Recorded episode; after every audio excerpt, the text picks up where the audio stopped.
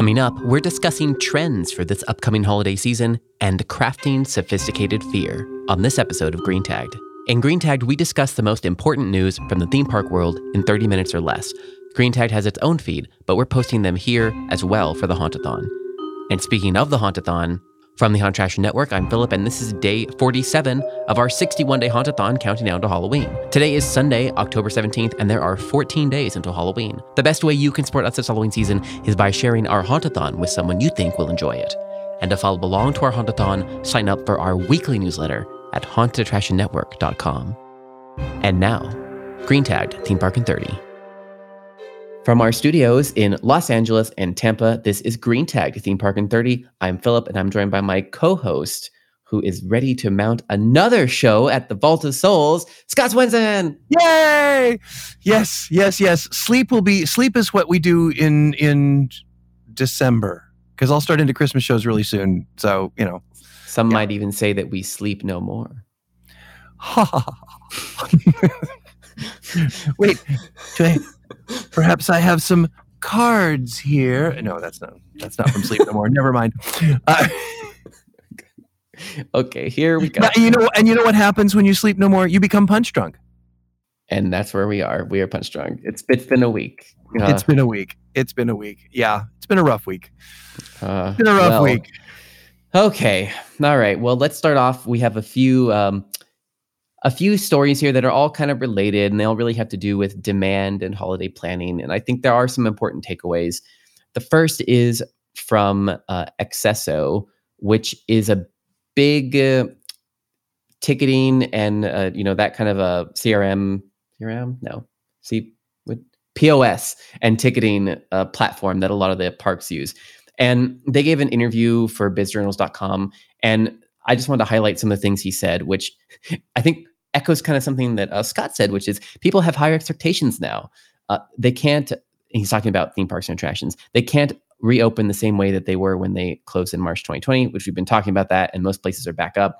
But specifically, he says that um, a lot of people can do upgrades for bookings and reservations ahead of time, and that venues are looking for mobile food and beverage ordering. And it's a newer product for them, but they're seeing a lot of demand on it because customers don't want to wait in line and because of labor issues at parks. Uh, so I think feel like we've kind of hit on all these topics. So it's but it's interesting to see that being echoed, you know, from the service provider essentially. Right, and you know, it, it's it, to me, it's almost be careful what you ask for because you're going to get it.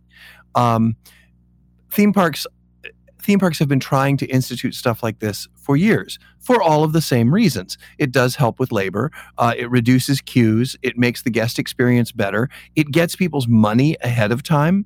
You know, if you think about it, even when you do mobile ordering for for culinary opportunities, um, it gets their money before uh, before they even show up. So you know, it, but this has been something that, that guests have been have been pushing back on for many, many, many years. The technology has been there for a long time.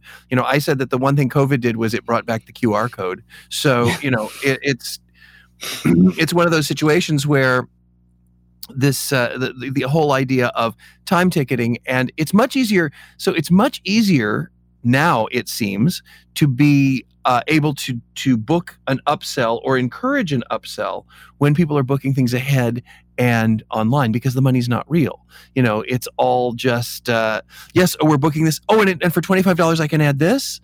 Oh well, let's let's do it. Why not? You know, um, so it eliminates it or reduces that sticker shock.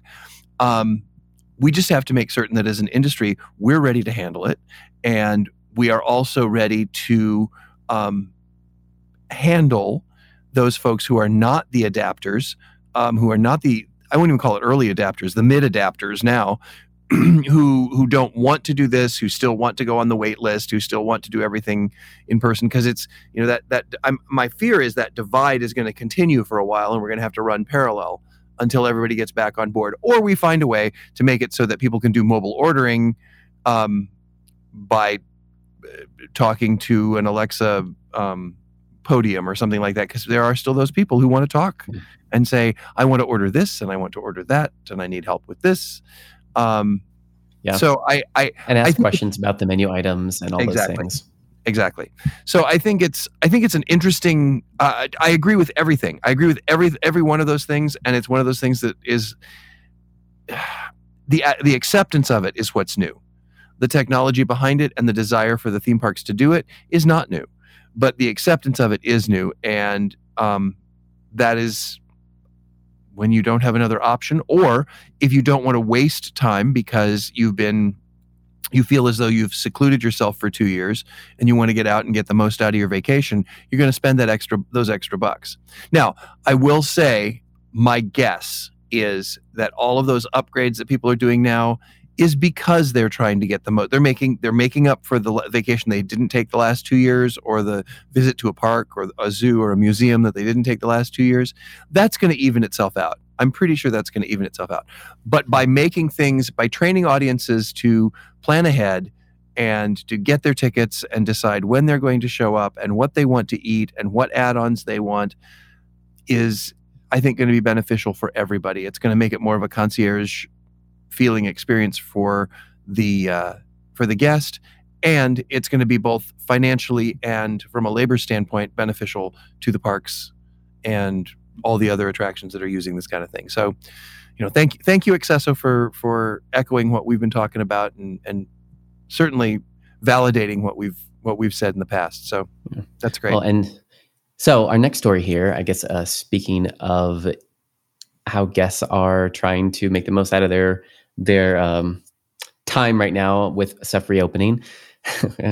so uh, the Harris poll uh, did a Halloween survey, and they found that 36% of Americans expect Halloween this year to be more fun than last. That's kind of on line with the previous polls, kind of on that same thing. You know, um, their poll showed 65% of Americans plan to celebrate Halloween this year, which is up from 51% in 2020. Of those celebrating the holiday, 35% will be attending an in person party with family and friends, and 22% they will attend a public event. And virtual parties are down to only 8% of respondents indicating they'll do something virtual. So I think it's it's overall it's good news. We're kind of ticking up in terms of the number of people celebrating the holiday according to the poll. And but it, it does kind of show you also for those that are doing Halloween events, the part about 35% said they'll, said they'll be attending an in-person party with family and friends and 22% saying they'll attend a public event you know? So that i think what that shows us is the amount of potential growth that you have in the market to do halloween events. And when you combine it and look at like going with family and friends and then going into it. So it again i think echoes in this research a little bit of the same things we've been talking about in terms of right. there's potential in the family and friend group activity and then there's a lot of growth potential in a halloween as something people will go out for i, I think it, i was actually in looking at this in this at this information i was surprised at the 22% number i thought that would be higher because and that's yeah. and that's based solely on what i'm actually seeing out there in um in in the the numbers at the attractions. Um, there are several attractions that I'm working on that are that are selling out. Um, yeah.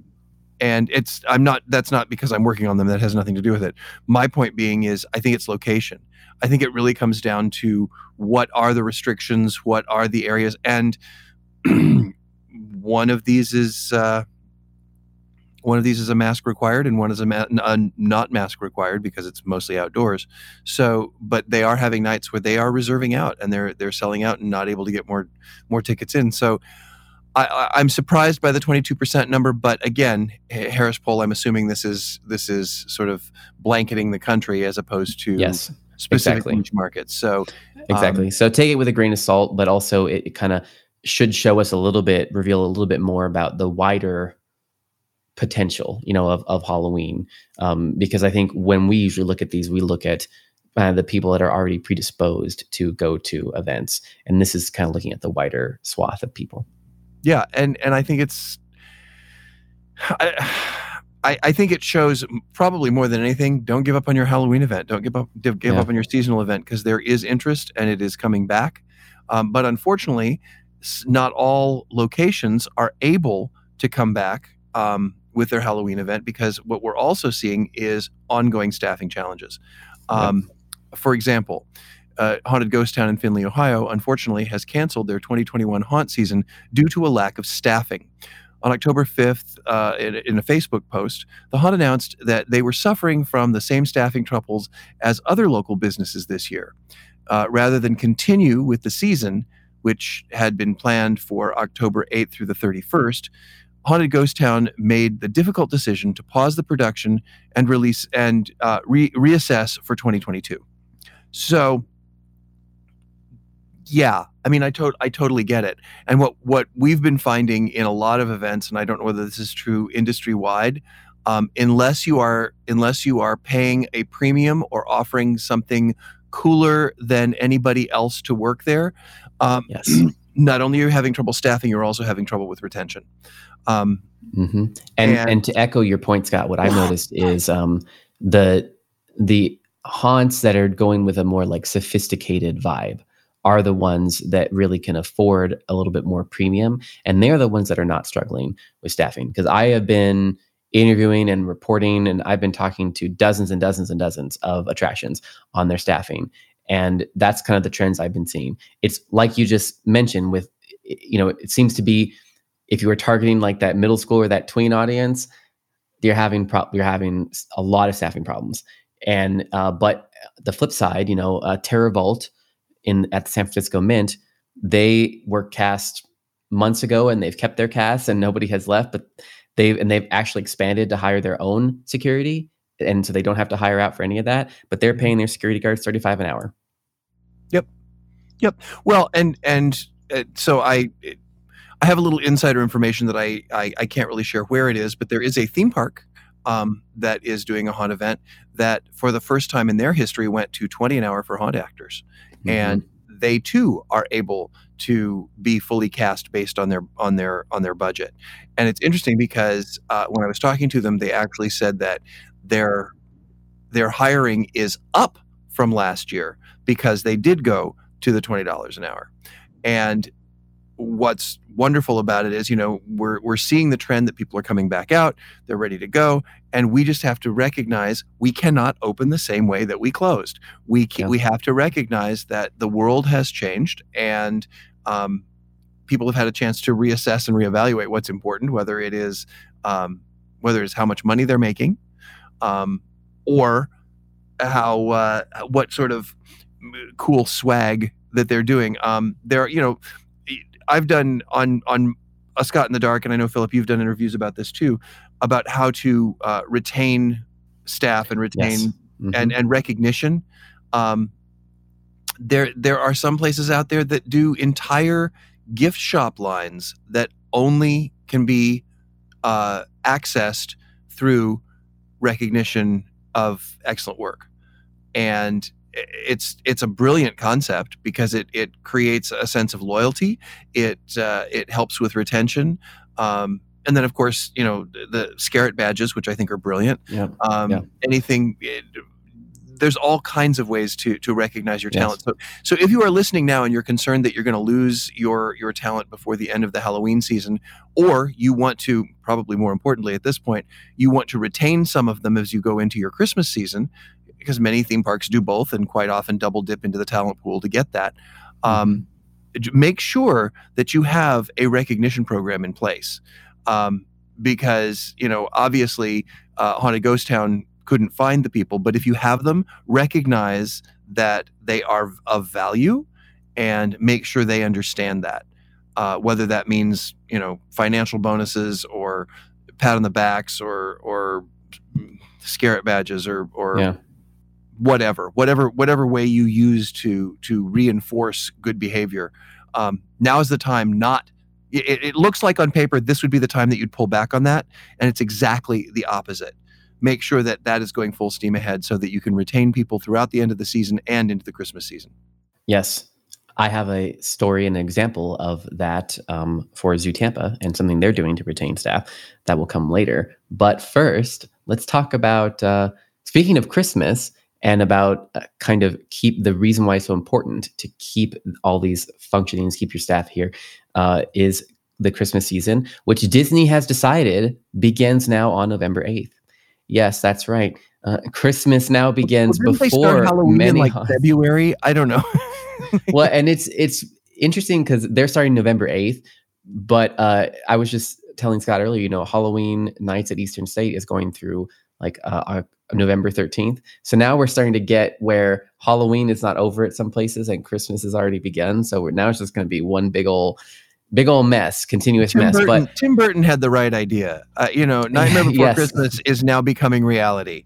It's So- uh, it's one so, event uh, straight into the next. oh god so uh, disney's magic kingdom at walt disney will launch its disney very merriest after hours so again they're kind of transitioning their parties over into after hours events which are technically separate different events um, we already talked about that previously and how disappointing it was so this event will begin November 8th, but it's only running through December 21st. And it will include the Very Merry Memory stage show as well as the fireworks and projections, which is more than what they did for Halloween. so I think maybe at least they're they are adding something that is actually a, a Christmas experience and not just a like a Park After Dark know. experience. a park after dark experience with a few villains, which basically was what was the other one. Um, and then on the heels of that, starting the next week in November, is Universal will be open for their holiday celebration beginning November 13th for 51 days through January 2nd. That is a long show run for a holiday event. And Universal will be bringing back most of what they did last time. Like they're bringing back the Grinch shows and the Macy's Parade and et cetera, et cetera. So kind of like resetting to 2019, except a little bit longer of a run for 51 days, which makes staffing even more important. Well, and it's interesting because you know I'm looking at this too from um, from a from a consultant standpoint and an installation standpoint, and one of the things that I've been talking with a lot of my clients about is because these two seasons are melding into one. Um, we need to figure out how do we make that transition? How do we make that changeover? And um, it, we've talked about a lot of options. Um, but the the one thing that has come up over and over and over again, and I'm sorry, this is a little bit off topic, Philip, but it it it, it isn't from a, from an in, from an internal standpoint. One of the most important things to recognize is build infrastructure that can be used in multiple ways. Um, so you know, I know that nobody, no park wants to take the the the capital investment and and put it into power distribution, or wants to take the capital investment and put it into um, lighting or audio products because they think, oh well, well we got enough.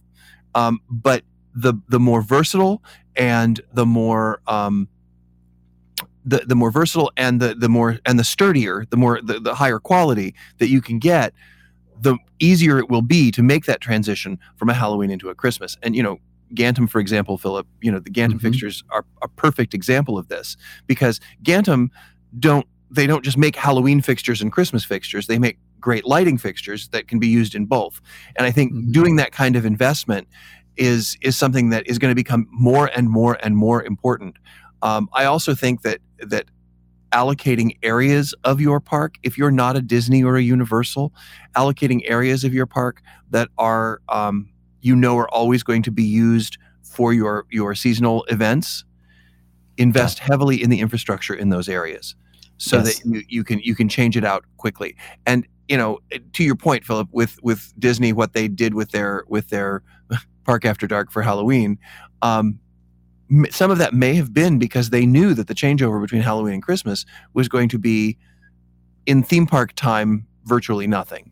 Well, and and they had the 50th. I think that's the other big piece of this is Yeah. they're celebrating the 50th right now, and so that throws a wrench in all of these plans. True. But uh, to your point on the finding permanent locations, that that's a big deal. Even down to little things like the permitting process. You know, it's Right. very different for temporary structures versus structures that are already inside of a built building. So it's like, could you, can you find places where you can invest to set aside that, and then do something there in Christmas and Halloween and then summer and you know kind of there's seasons stuff year round but it really makes it easier and then you can do that stuff like the atmosphere in the park you can tweak and p- have the line designers come in for Halloween and for Christmas to set your packages but do the, it fits the physical infrastructure being there really helps And from a design standpoint, you may actually find some uh, some some savings if you are able to uh, book, say, a lighting designer to do both Yeah. Halloween and Christmas at once, so that Yeah. you know it- it's all done before before Halloween even opens. Yeah. Um, And I know that requires a lot of forethought and planning, but if you want the luxury and the revenue potential of having longer Halloween and longer Christmas events, then that's something you certainly have to take into consideration. Yeah. Well, I think the next section here, we thought we would do a little bit of a takeaway since we're like, yeah, we're Scott and I. I'm I'm visiting, and interviewing, and reporting, and Scott, of course, is still launching shows as we just talked about. And so uh, I thought we would dedicate the rest of the show to kind of giving uh, kind of good examples of of uh, good things that we are seeing at events or on the events that we're working on, and really that that could be good like case studies examples for you all listening to kind of work into your events. And uh, the first one I want to just give a quick shout out on is the Terror Vault, which is in San Francisco. And I went there last week. And it just kind of reminded me of what we've been talking about earlier that there is a big market for sophisticated scares. It is a 21 and over event. Uh, it is vaccination required, and it is a like 45 minute ish um, sh- linear like show haunt experience. It kind of merges theater and haunt together. Um, in that you you there are scene there are scenes that you go through. There's a storyline, but there's also places where there are jump scares and actors and whatnot. And it's about a cast of 70 to 85, depending on the night. Um, and you know, it's it's a, it, it well, I just say it's an incredible experience, and it kind of just reminds me of of how well you can do sophisticated scares and good story and how well you could really involve people with excellent acting and with and with these moments you know that there is a way to do that to still scare people but also get these moments. And it just reminds me too that you know as scott always says you know a haunt is theater that you walk through. So i think sometimes we kind of forget that theatrical moment or just you know just thinking about what, what is the story and what is the through line and giving the actors a purpose to be there to make them excited about producing good work which helps you with retention. And that was what i heard over and over at that event is that these are the same actors they've been on board they're they want to do it because they have a role to play and they want to play it and they're excited for what they get to do and that all comes from having this th- this very tight through line Well, and an elevated experience. You know, Yes. we're, we we see the same thing at the Vault of Souls. And again, full transparency, I am the creative director and writer for the Vault of Souls in Tampa. Okay. Um, but what's so really similar setting because they're both a, a, a historic bank vault right Exactly. just different sides of the country exactly. And well, a- and a different approach. Um, you know, I, I have not experienced uh, Terror Vault, but um, the Vault of Souls is designed to be not a 45. It's there's not linear. It's longer. It has multiple locations that that you experience. Um, but again, it is still targeting that same higher end audience. Um, it is the Vault of Souls is 18 and up, um, but obviously you can't drink unless you're 21. Uh, it uh, it has three very different and very immersive environments that you traverse your way through through the course of the evening. Um, the first is the old bank lobby, which has been beautifully restored and incredibly elegant with marble floors and and uh, two and a half story tall uh, white columns and um, and there's live entertainment in there. There's hand passed hors d'oeuvres. There's cocktails, uh, and the live entertainment includes everything from um, the, the the traditional waltz couple that we've had as part of the event since it opened in 2015. Um, there are paranormal researchers, quote unquote, who are uh, proving the existence of spirits, and uh, so that's a very elegant, posh uh, element. And then at the reservation time, because the reservation time for Vault of Souls is actually when you go downstairs into the 12,000 square foot nonlinear experience in the basement. Um, but you can come and you know if you have a reservation that night, you can show up at any time. You just won't be going downstairs until your reservation time. Um, but the the the and that's just for crowd control. But when you go downstairs, um, this year you are given the opportunity to um, solve some answer some questions in order to have a phrase that will help release you back to the world of the living and then once you do come back upstairs you can either go back into the first the first act so to speak which is the vault or you can go outdoors into the courtyard where there's additional hand passed um, hors d'oeuvres going on out there uh, as well as a, an open bar. Lots of entertainment, um, an aerialist, a fire artist, you know, all the stuff that we can't do indoors. So we're doing it outdoors. Um, and it's designed to be, you know, a very long three acts of uh, of experience, you know, and uh, it's not. It is. Uh, it is. It has a one hundred dollar t- uh, ticket price, um, and then there are there is a reduction after ten on certain nights, but uh, and what's really exciting is so it's been it's been dark for uh, three years, and um, it's coming back and it's selling incredibly well with very little marketing. So mm-hmm. clearly there is um, there's clearly a a need for this higher end posh less jump scare. The Vault of Souls has no jump scares. We I always say that I want the Vault of Souls to be the kind of fear that you think about on your way home. I want yeah. it to, to creep into your nightmares that night.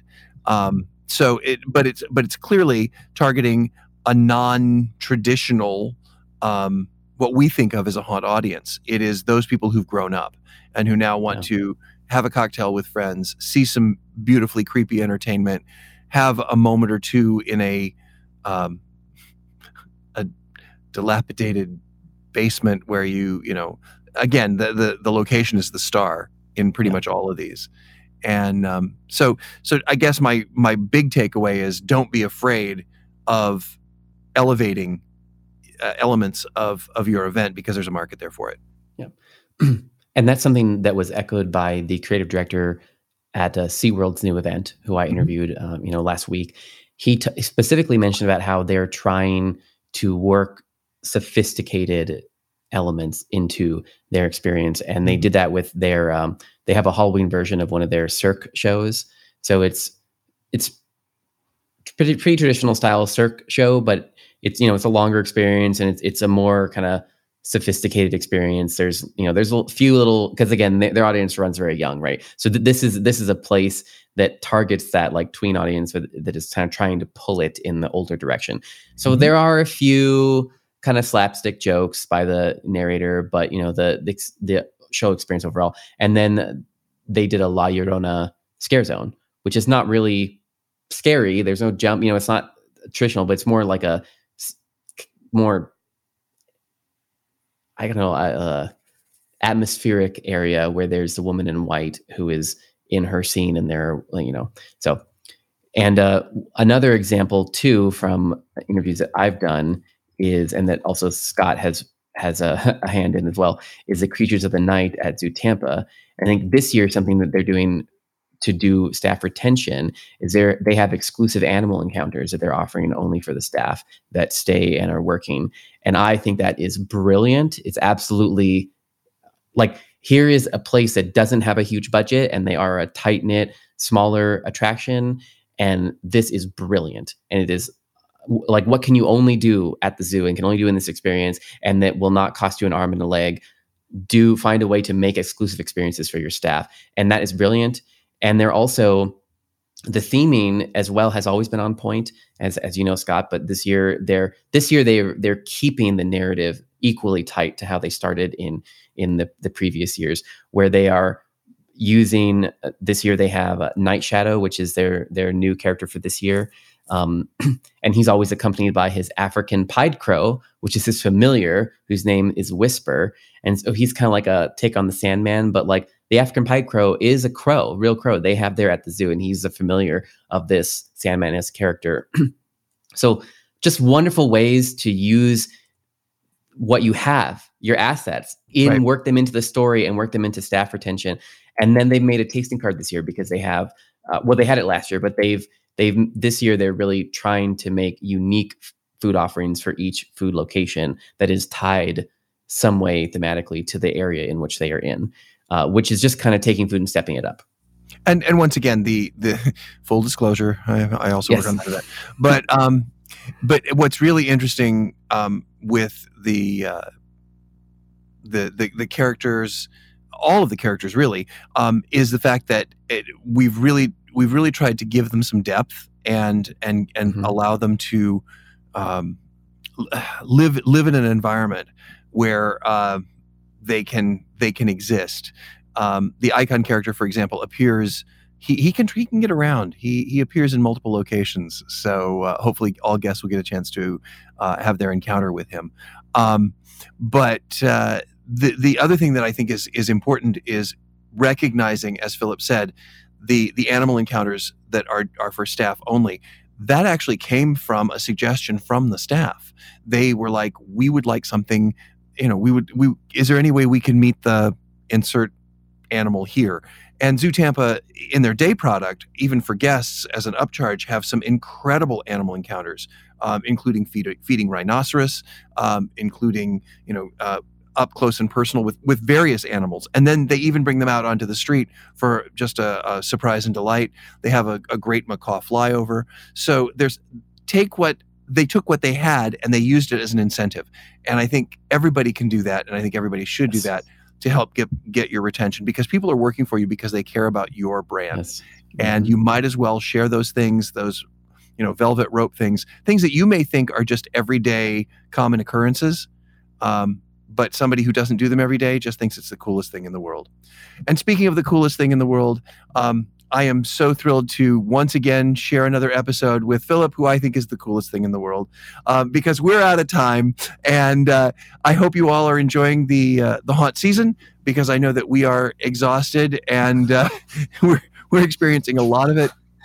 Philip even more so than I. I. He's even got it clearly in his studio there with the with the giant pumpkin.